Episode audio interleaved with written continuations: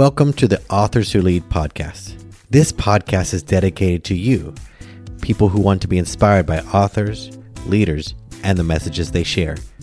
This is such an important podcast to us because we help uncover what goes on behind the scenes when authors are writing their book.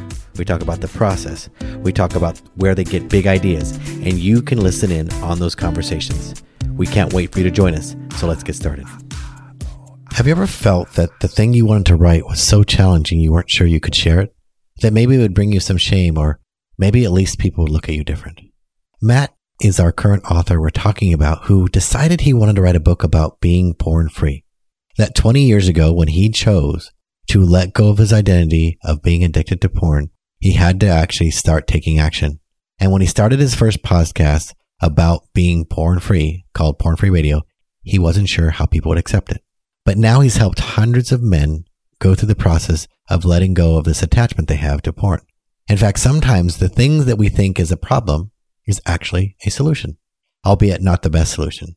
And sometimes we need to think about the things that maybe control us as not the problem and start trying to combat it, but realize we're using that thing in effort to solve our problem. And so in this case, it could be really helpful, but it is only so useful. It only lasts so long. It's temporary or fleeting. When you write and write a book, you have to think about putting yourself out there about something you really care about, but it also may bring to you something that's challenging. Don't let the challenging part keep you from writing the book you were meant to write because there's so many people you can help because you do it. And writing your book is not only brave, but it's also necessary because you're the only one to write that book. Everyone, I'm Azul Terronez. Welcome back to another episode of Authors Who Lead. I'm so thrilled to have a dear friend and somebody that helped me in the past with some copywriting. We've met at a conference is here to talk to us about his book. Matt Dobschuetz is here. He's the host of Porn Free Radio. It's a top rated self improvement podcast with over 2 million downloads. He's an essential resource for motivated men who choose to live porn free. His hope, uh, his hope filled approach is to subject many of the many troubling talking points that have been inspired by the global audience of men to take action, transform their lives. From his home in suburban Chicago, Matt podcasts runs a professional coaching practice. He is happily married to his wife, Janice, with whom he has been friends since college. And together they have two teenage sons, Jordan and Samuel. And Matt is a diehard Chicago Bears fan and a coffee enthusiast and a lover of old school hip hop, which is pretty cool. We're going to talk today about his new book, which is just coming out. It's called Porn Free Becoming the Type of Man That Does Not Look at Porn. And we're going to dive deep into the conversation around what it takes to write a book of this caliber. Matt, welcome to the show. Hey, thanks a lot, Azul. Yeah. You know, as we were reflecting before we started recording here about our journey together, is that we've realized we first met each other at Ray Edwards event, who's a, a fellow author as well as a copywriter as well. We got to know each other there, probably because Steve and I were looking to get help on how to be better copywriters. You were one of those people there that were helping. And then we reconnected at Podcast Movement since I think at the time I was pretty new to podcasting at the time. And uh, an introduction by our mutual friend, a reintroduction, I think, from Alex Barker, who is another author, friend of ours. And you said, I think I want to write a book. And that's where our sort of journey together began. Let's talk a little bit about this idea that, hey, I have an idea for a book that's based on my podcast. And for clients that I serve, I'd love to write a book. What was the initial idea or thoughts you had before we ended up with the book we have here? Well, the funny thing is, is when I first started the podcast, the first thing I thought was the last thing people need is another book um, and specifically, you know, I was my uh, podcast is for motivated guys who want to quit looking at porn. Uh, and it, you know, people opt in. They say, Hey, this is something I don't want in my life. I want some help getting rid of it. I'm having trouble quitting. How do I do it? Those are the people I'm serving and pretty visual folks. And, and, and I thought, boy, who, these guys, you know, look at porn and they're trying to re- let go of this. Are they going to like sit and read a book about this? Like it kind of, that's how I kind of thought. But I, I loved podcasting. And, you know, it's interesting. I was listening to Pat Flynn, your, your friend, obviously, and he, uh, you know, he was talking about, well, hey, what do you know a lot about? And what do people ask you about? And at the time, before I started the podcast, people had known I had had a recovery story and that, you know, I'd worked hard at letting go of porn in my life and getting rid of the habit of it. And so I got asked about it all the time. I'd get asked like monthly about it. And so I, silly me, I kind of thought, well, I guess that's what I know about. So maybe I should do a podcast about it and, or, you know, do something about it. And I decided the podcast was the way I wanted to go. But what I found after recording all these podcasts was not everyone listens to podcasts and not everyone starts their journey in the podcast app. So it became clear, you know, a few years in, I needed to write something. Uh, and then a lot of people would ask me, can I, do you have a book or something you can give me so I can give it to a friend? I don't know how many times, maybe this has happened to you. As I say, I have a podcast and a well meaning friend will say, well, is there like a website or can I go somewhere? like they don't know what to do with that. I have a podcast. So, so this book is solving that challenge is like, here's something that kind of puts together some of my ideas in a really accessible way. And it could be something you can hand to someone. It could be someone and someone who's starting their journey, you know, in Amazon looking for help can find it. And unlike other platforms like the Apple platform, it isn't really intuitive. It's not easy to search and browse. It's, it's clunky. It's not a search engine. And I think it, that's the thing that should be. If it were a search engine, people would search and find all kinds of great stuff by episodes, but now it's really clunky. But on Amazon or Barnes and Noble for that matter online, you are searching because you're looking to solve a problem or, you know, with your credit card, with your money to say, I am ready to put, put my money where my mouth is and get something solved here, a book for entertainment and or solve a problem. So I think that's great. I think it is how people will find you who wouldn't listen to podcasts or don't. And, you know, the fact that it's digital, people don't have to be afraid, you know, like, oh, I don't want this book laying around. I don't want people to know, you know, this is what I'm struggling with, which is unfortunate because if people just were honest about things they struggle with, there'd be a lot less judgment about it because it's not like it's not a problem for lots of men. Or even if it's not, quote, a problem, it's something that could potentially grow into a problem depending on their life, right? So let's let's talk about that. So when we sat down to talk, we you know we followed my process to help kind of this extraction of the content and you knew a lot about it. You had hours and hours, hundreds and maybe thousands of hours of podcast episodes. You coach people who are in, in this recovery journey. But writing the book and getting your story out and getting it all on paper was a journey. Let's talk about that journey and what was it like for you? Journey is such a polite way of saying yeah, I mean, it, it was a real challenge to me on a number of levels. One, you're right. There were many minutes of me talking. There were many stories I had, many ideas, but, but figuring out how to get it into a written format. And one thing that I really struggled with at the beginning that you helped me break, break out of was I kept writing this book and I kept going into what sounded like expert mode, like I was lecturing. And the last thing anyone needs who's struggling with a problem is someone giving a lecture, you know, and right. And I, I actually, you know, you mentioned Ray Edwards. I, I first heard this quote from him. You know, he said, you can't read the label in the bottle from the inside. Right. And usually that's used to describe, well, you need, you need an outside perspective. You need other people to give you feedback and, and, and right. Cause you're too close to the subject. But in my case, when I was thinking about this book, this is a book written from the inside. This is, you know, connecting with a reader who is going on a journey themselves to try to figure out how do I change my habits? How do I let go of this thing that has kind of wedged itself into my life, this coping mechanism? And how do I get out of it? And when I looked on Amazon, all the books are written from the outside of the bottle. It's the expert, you know, telling people what they should do or what's wrong with them or diagnosing them. And so that was one thing that that was one thing that really I wanted to execute on in this book is this is a we book. Like I use the word we a lot in this book because I, I relate to this journey. I, I'm, I was on this journey and I'm still, there's still things I'm learning.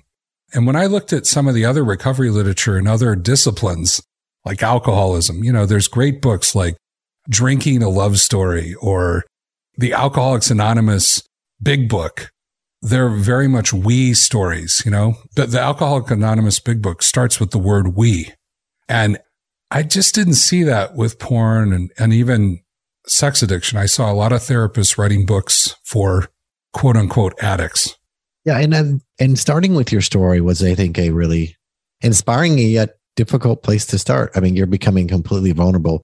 in a new way. So like people who listen to your podcasts, they're in the inner circle. They're there because they, you know, I'm in the space. I feel comfortable and safe here.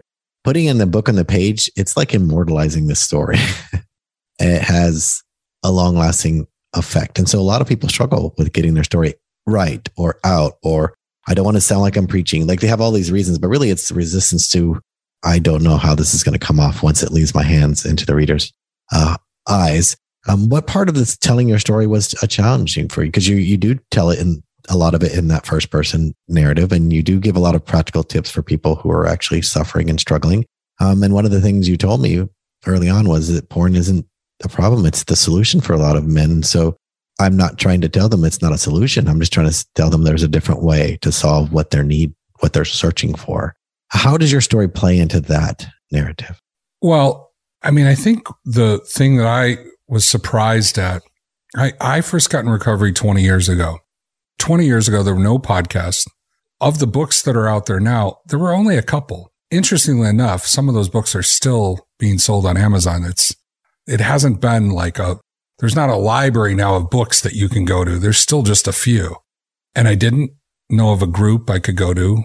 I would tell people about struggling. And, and by this point in 20, what was it? Uh, 2001, I mean, I was struggling with the internet and I remember telling people I'm struggling with porn on the internet and people didn't even have a concept. Wait, you're getting porn on the internet? Like that question was asked to me because people at that time were using it for email and maybe they had tried to order something online, but the idea that there was porn was just a foreign concept. So I really felt alone and really isolated.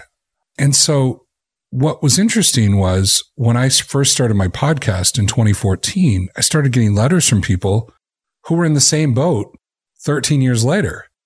This is the first thing they did subscribe to this podcast. They hadn't talked to anybody. They didn't know anywhere they could go to talk about it. And I realized, oh my gosh, I thought things were all different now. People were more open. There were more groups. There was more help. There was more books and resources. And I realized no, people uh, start this journey almost the same way, alone, and they don't know what to do next. And so my story all of a sudden became a lot more relevant than I realized. Even my dumb stories from, you know, 1999 and in the 90s make sense to a modern audience because they know what it's like to be alone. They know what it's like to, to go against themselves. Like this is a big challenge with porn is people will decide, I don't want this. I don't want to do this. And then something happens, they're struggling, it's late at night, and all of a sudden they're going to buy porn, or they're, you know, in this case now they're just picking up their phone and they're like, I just decided I wasn't going to do this, and now I'm doing it. And that really starts to erode your confidence and your sense of self and self advocacy, the whole deal. And I just saw guys going through that same pattern that I went through. So, you know, it's kind of a cliche to say I wrote a book for a younger version of myself and that kind of stuff. But in a weird way, I'm like, gosh, I wish I had this book. I wish I, I, I run groups for guys. I tell them all the time, I wish I had this group in 2001. There's guys in this group who have been here for a month who know more than I knew in my first 10 years of recovery. Yeah. You know, and that's, that's the power of having media, right? Like we have access to, to books on our phone now. We have that was a far fetched idea in 2001 that you could listen to these shows on your phone would be like, what are you talking about? You're nuts. So let's talk about the writing process. So we, we started together working on this book years ago and, you know, getting the habit to write is one thing, but then making efforts to improve it and the whole publishing process, including editing and rewrites and notes from editors. Give people a sense of what your process was you know, the good, bad, and ugly, maybe, because I don't want people who are experts in their w- world or their niche to be unaware of the challenge it is, but also share some of the elation that comes from going, oh my gosh, I finally did it. I feel like I'm still inside the bottle a little bit with the, but I'll tell you a couple of aha moments I had.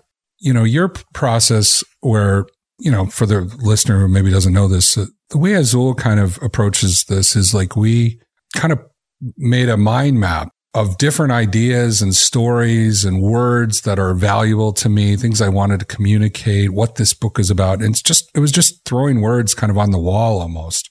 And then Azul encouraged me to make these little files, like whatever these little snatches of words were, each one would be a file in a Google Doc. And then every morning I'd wake up and whatever bubbles sort of popped to my eyes, I would try to write about it. And I might write a paragraph. I might write a couple sentences. I might write three pages. And that kind of writing, and sometimes, to be honest, you know, I would have a bullet or a bubble and I'd go, Oh, I had a great podcast on this. Let me find the transcript and see if there's something I can kind of pull out of that. And to be honest, a lot of my podcasts were good. They were good talking, but it takes a lot of work to get, you know, a conversation or someone talking into a thing that's very readable.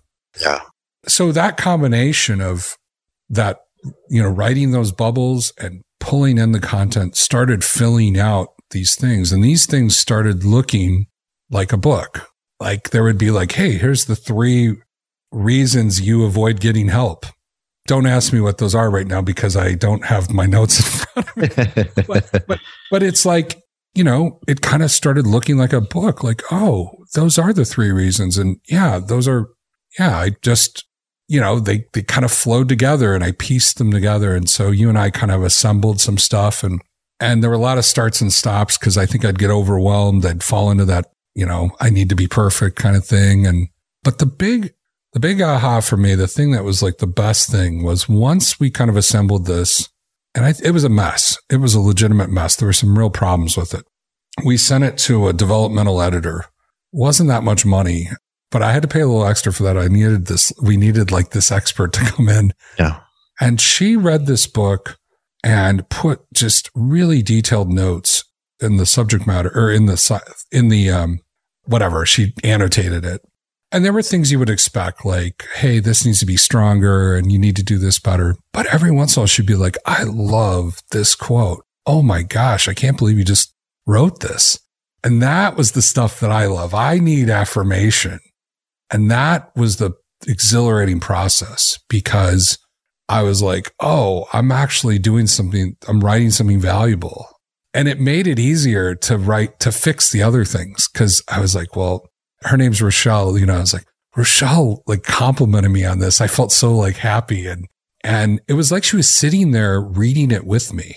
And that was like awesome. That first developmental edit, I'm like, okay, this is what I really needed. This taking some of this stuff, but giving me feedback. And then she also made some edits. Like she, you know, you've probably seen this in your writing. She just took out all these words that we throw in as fillers when we talk that you don't need in a book. And yeah. the moment you take them out, the more clear you sound. You ever hear, you ever read these books and you go, wow, that author just is speaking really clearly and I really understand what they mean. And and how do they write like that? And it's like, oh, someone edits this. Yeah, exactly. They don't write like that. An editor makes it like beautiful people on magazines don't look like that. They're Photoshop. They're helped. They're made in, she was taking in lighting and she was taking out adverbs and she was taking out just funny words that we fill in. And um, it got to the point where I actually was edit, not editing. I was, I caught a couple things in the last, last week when I read through the audiobook mm-hmm.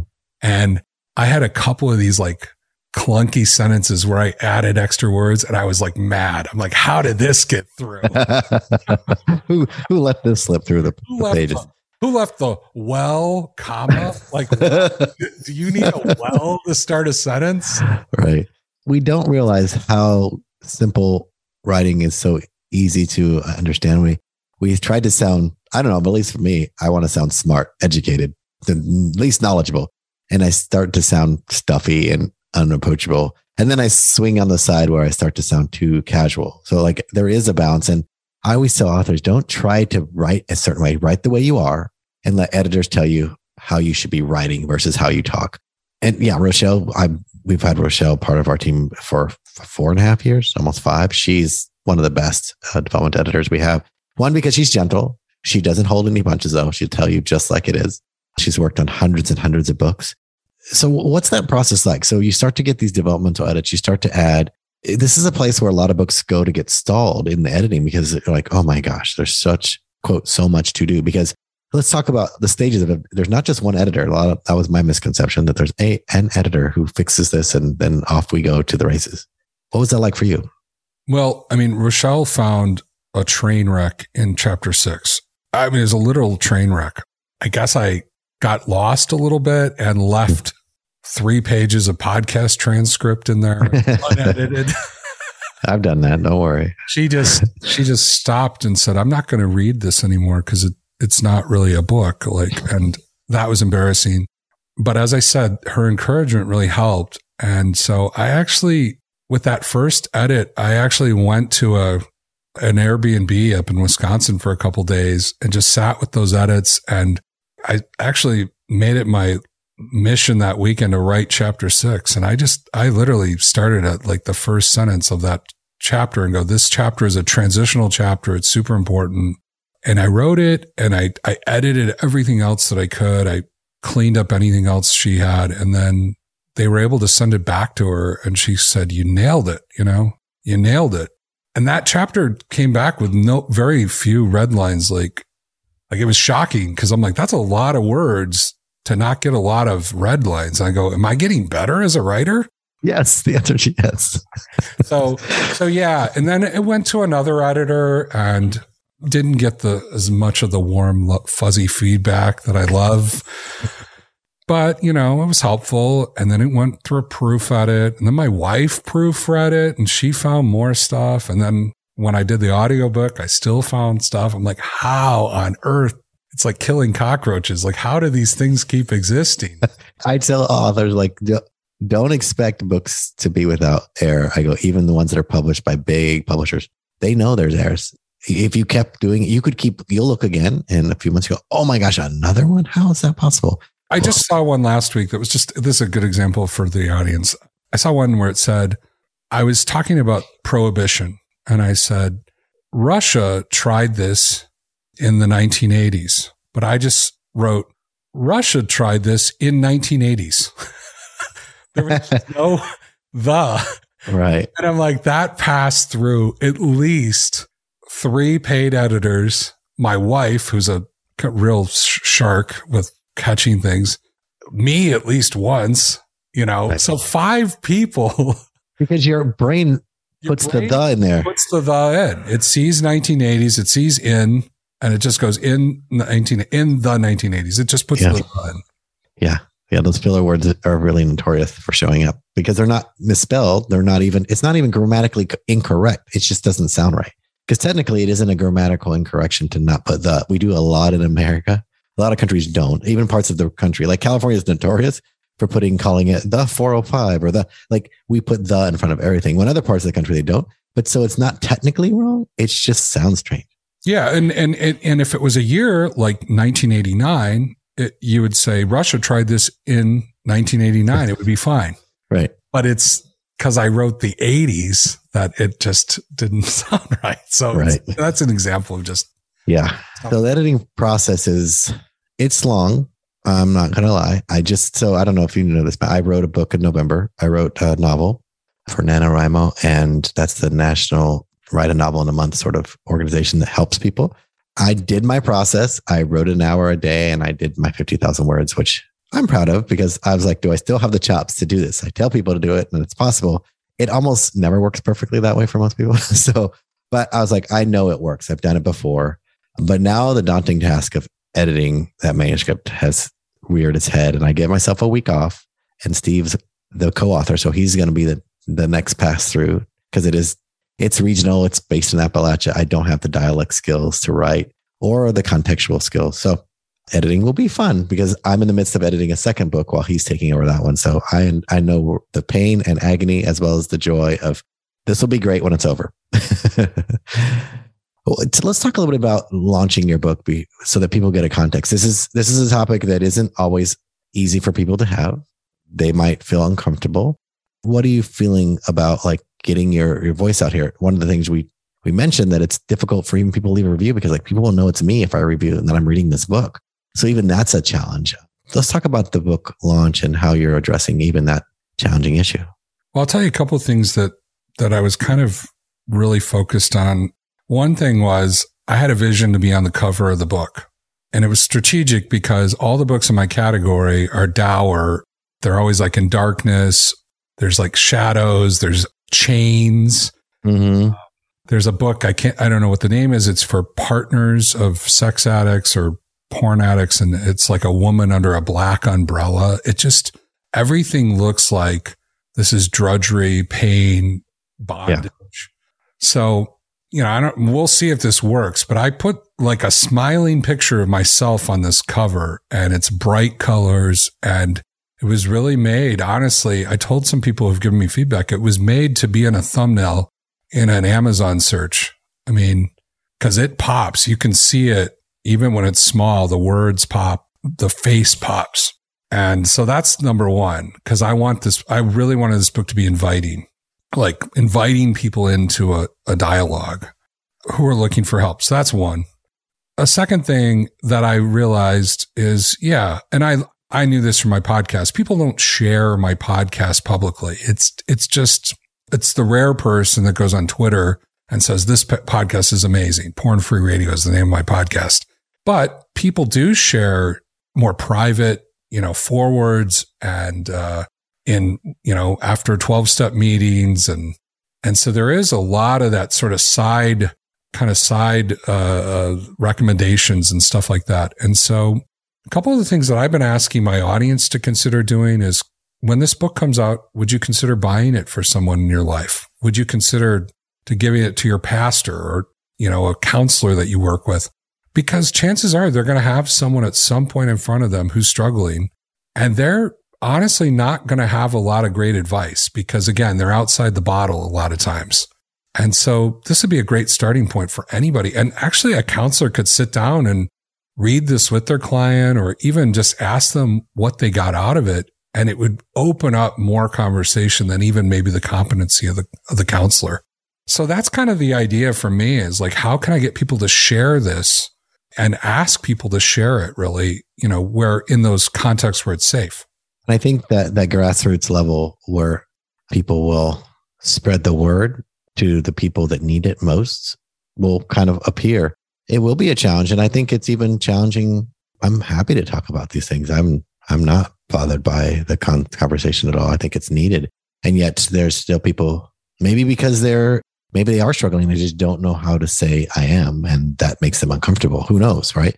But when you tackle a topic that's maybe taboo by just mentioning the word, it becomes difficult for people to have access to it. And so I'm glad you put it out there. I love it's got bright yellow, you know, letters. You can't miss it. It's clear, you know, this is what it is. And I think naming the book Porn Free was what you talked about when we first met. I was like, it's aspirational. It's not feeling like a punishment. It's like, yeah, I'd love to be porn free. I'd love not to have this gripping my life. So I think it, one, I think it's bold to put your face on the cover of a book with that title, but two, it's also, oh, so like it's normalized. It's not a negative thing to talk about let's talk a little bit about the subject of the book. So, some of the things, if you're listening, and this may apply to you or not, what are some of the, the biggest ahas someone might take away when they come to addressing even this potential addiction they might have?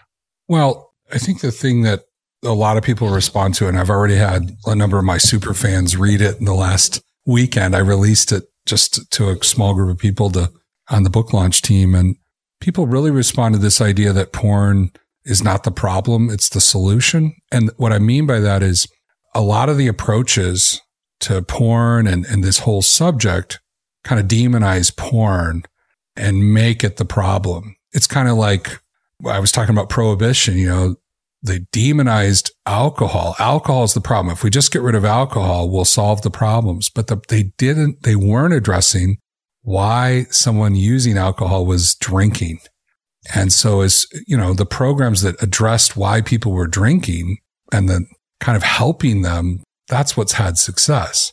Outlawing alcohol or making alcohol the enemy didn't work. And especially when you're a person trying to, to get help and you're trying to, to shift out of this habit, you know, you already feel kind of like a failure. You already feel kind of beat up. And so to be associated with something that's also evil and horrible and it really does make it a stigma to, to get over it. And so the first thing I tell guys is like, let's not treat this like the problem anymore. Let's treat it as a solution. Now, albeit not a great solution and it's causing other consequences. You know, a therapist once told me it's like walking into a room with one problem and walking out with two. It creates costs and consequences in your life. But if, if this is all you focus on as the problem, you don't ever get to the root of what's really driving the behavior. And so that's the big aha in the book. And I hammer that over and over. and then, you know, another thing that is kind of revolutionary to people. And I didn't come up with this. The idea that let's look at addiction as a habit. And, you know, I think it's a lot better to say that person has a drug habit, for example, than that person's a drug addict. One is very labeling. One is very finite. The other is a behavioral addiction. It's a repeated use of something that has costs and potentially is harmful, but it's the use of it. It's the repeated use, the habit that that's how addiction should be seen. And the interesting thing is the way you get rid of an addiction, the way you get rid of a habit is the way you change a habit. I mean, it's the same thing. You know, when you do a couch to 5K, you change what you're doing. You're not sitting on the TV anymore in front of the TV. You know, you're following a running plan. You're starting to, you know, take these steps. And that's, that's the same kind of thing. And, and all of a sudden you run a 5K and you create a habit of running and and all of a sudden you're running. You're not watching TV. It's the same kind of thing. I think that the simplicity of it, woven with your story, with case studies, people you've worked with, things that have happened, things you've said, things you observed as somebody who's grown and changed in this, you know, I can see there being even follow up, you know, about other books about, because once you're out of it, like, oh, I can sigh. Now you still have to tackle the thing you walked away from. And that's a whole nother level of commitment. Well, I'll, I'll tell you, uh, I mean, not to give too much away, but you know, I have a really clear vision of a second book and it's all about self rejection. And it's because so much of our escape and our numbing behaviors and our addiction uh, and our habits are a result of, of not being happy with ourselves, not feeling good enough and, and actively self rejecting ourselves. And so you know, that's what I want to work on next. And that's not just a porn problem. That's not just a porn guy who struggles with porn, struggling with self rejection. That's a, that's a people problem. And so I'm, I'm excited to deal with that because even as I get into this book, you know, in the later chapters, that's, that's what we're focused on is how do you take care of yourself? What do you do that gets in the way of getting self care? You know, what, what are the things that you're still hanging on to that are not helping you, you know? Yeah great topics for books. I think that'll be just as successful as this one. If you had any advice as we wind up here for anyone who's thinking about writing a book, what would you say? Wow, that's a big question. I'd say, well, I mean, I'd say work with Azul, which I've said. So Thank you. One thing, and that sounds self-serving, but or you know whatever. But I did think for me, at least for a nonfiction book, taking this approach of let me get these ideas out of my head onto bubbles and see where the bubbles go, not making a judgment about the value of something before I took some time and wrote about it. Um, even this new book, you know, let's say I, I have an idea for the title and I have an idea for some of the things. I'm going to do the same process. And if I only get five bubbles and I'm opening those bubbles and nothing's coming out and I'm not right, it's not connecting and I'm not doing it, then it's like, okay, what's next? What other thing am I going to write about? Yeah. So I like that idea of exploring the topic. And, and believe me, if the bubbles start coming out, and then when you open the bubble, you're writing and you're in the flow, well, then you know, okay, let's keep writing. Then let's get it, let's assemble it, and then let's get it to Rochelle. All right. And get that great feedback of what's good and what needs work. And then, then you're off. I mean, I, I think that's the, that was the thing for me that helped keep me moving. Yeah, not judging a book before it's even out of your head is really hard. And I think that's why I encourage people not to start with an outline. An outline says, This is the book. And I say, How do you know that if you haven't written it? How do you know this is the pathway for someone to follow if you haven't written it? Well, I've, I've, I've taught this a lot. I do this. I'm like, wait, wait. So you're writing something you already know, but where's the growth for you as the author? Where's your aha? Where's your curiosity? Because you you've got to grow into this. And I think that's part of the thing I, that you trusted with me is like, I want you to be curious. Don't, don't assume you know how you might tell this. And some amazing things came from your writing that I think even surprised you because of those openness to I'm not creating a manual to follow. I'm, I'm giving people permission to, to fall into this comfort zone of trust so that they can actually take this advice. So uh, kudos to you for trusting the process. It's not easy, but if I were outlines people needed, people wouldn't need me. Well, oh, outlines, great. That was the funny part about it. I sat down with a friend of mine who helped me originally just to kind of think through what the structure of this book was. And we did kind of do that process where we kind of thought, well, this would make the most logical sense to start and this would happen. And, you know, my podcast has some of this arc. So it's not, but what was interesting is I had that and the final book kind of follows this flow pretty much very similar to the, the chapter titles that I came up with years ago. But it was actually the process of writing those chapters that really benefited from the process of the bubbles and the thoughts. That's where they filled out. And I think what kept me stuck was just looking at this outline of chapter titles and going, well, I don't, I don't know what's in chapter four. I, I wrote a couple paragraphs, but where's the rest of it? And so I think that's kind of the thing. Yeah. The people, you know, I've heard some of these, you know, super writers on Amazon. I'm thinking of the, the one guy, SJ, uh, or Steve, Steve Scott, or do you know who that guy is? Yeah. I don't know Steve Scott. You know, I mean, he said, well, I just write this, this outline and then I write this really detailed thing and this, this, this and then I kind of get in the flow and I just fill it out. I'm like, okay, maybe that guy that, that works for him. But for me, I had a real detailed outline and I was struggling writing. Yeah. Whereas what we did when we took it out of the outline, then the writing came and then I was able to assemble it back into what looked like the same kind of format and flow, but yeah. obviously had some surprises in it. One thing I will say is there was a, a story I retold in it uh, from a, an Italian writer, kind of as a metaphor. And a couple of my readers this weekend were like, wow, that was an amazing story. And you know, the one guy said, I already ordered that story on Amazon because I want to read the whole thing, you know, because I just briefly mentioned it in a couple pages as, and that's, that's something that came out of that creative process, not chapter one, one A, one B, one C, right. you know, yeah. conclusion. Yeah. Action. No, right. No, you can do it. I'm not boohooing anyone who chooses to do that. I just think what comes out is a very transactional book. It's really good for, I always say things like, you know, the 101 Instagram secrets. Yeah, that book is not a transformational book. That is a book about process or, you know, oriented thing. And you can do step one.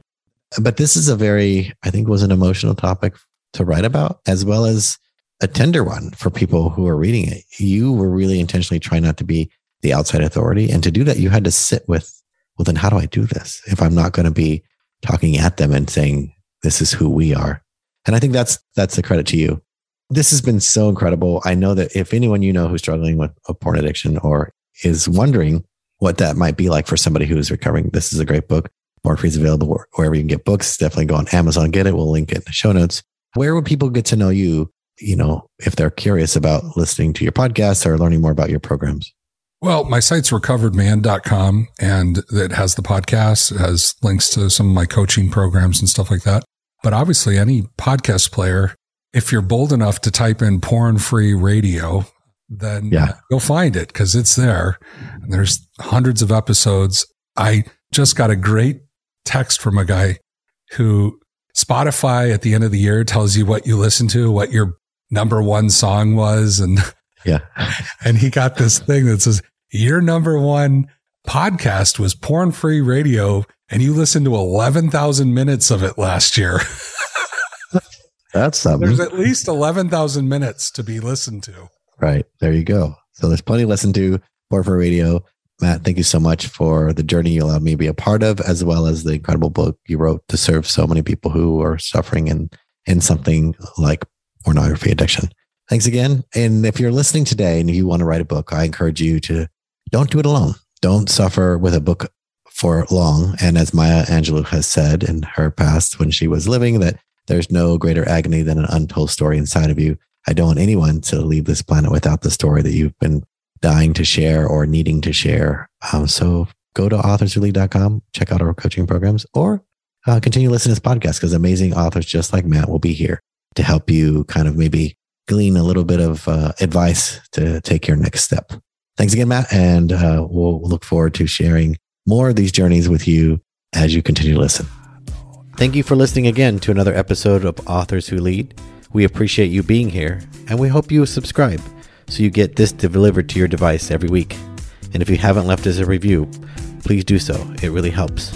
And if you have a book in your heart, you've been wanting to write a book, please go to authorswholead.com and join us on this journey of becoming a published author.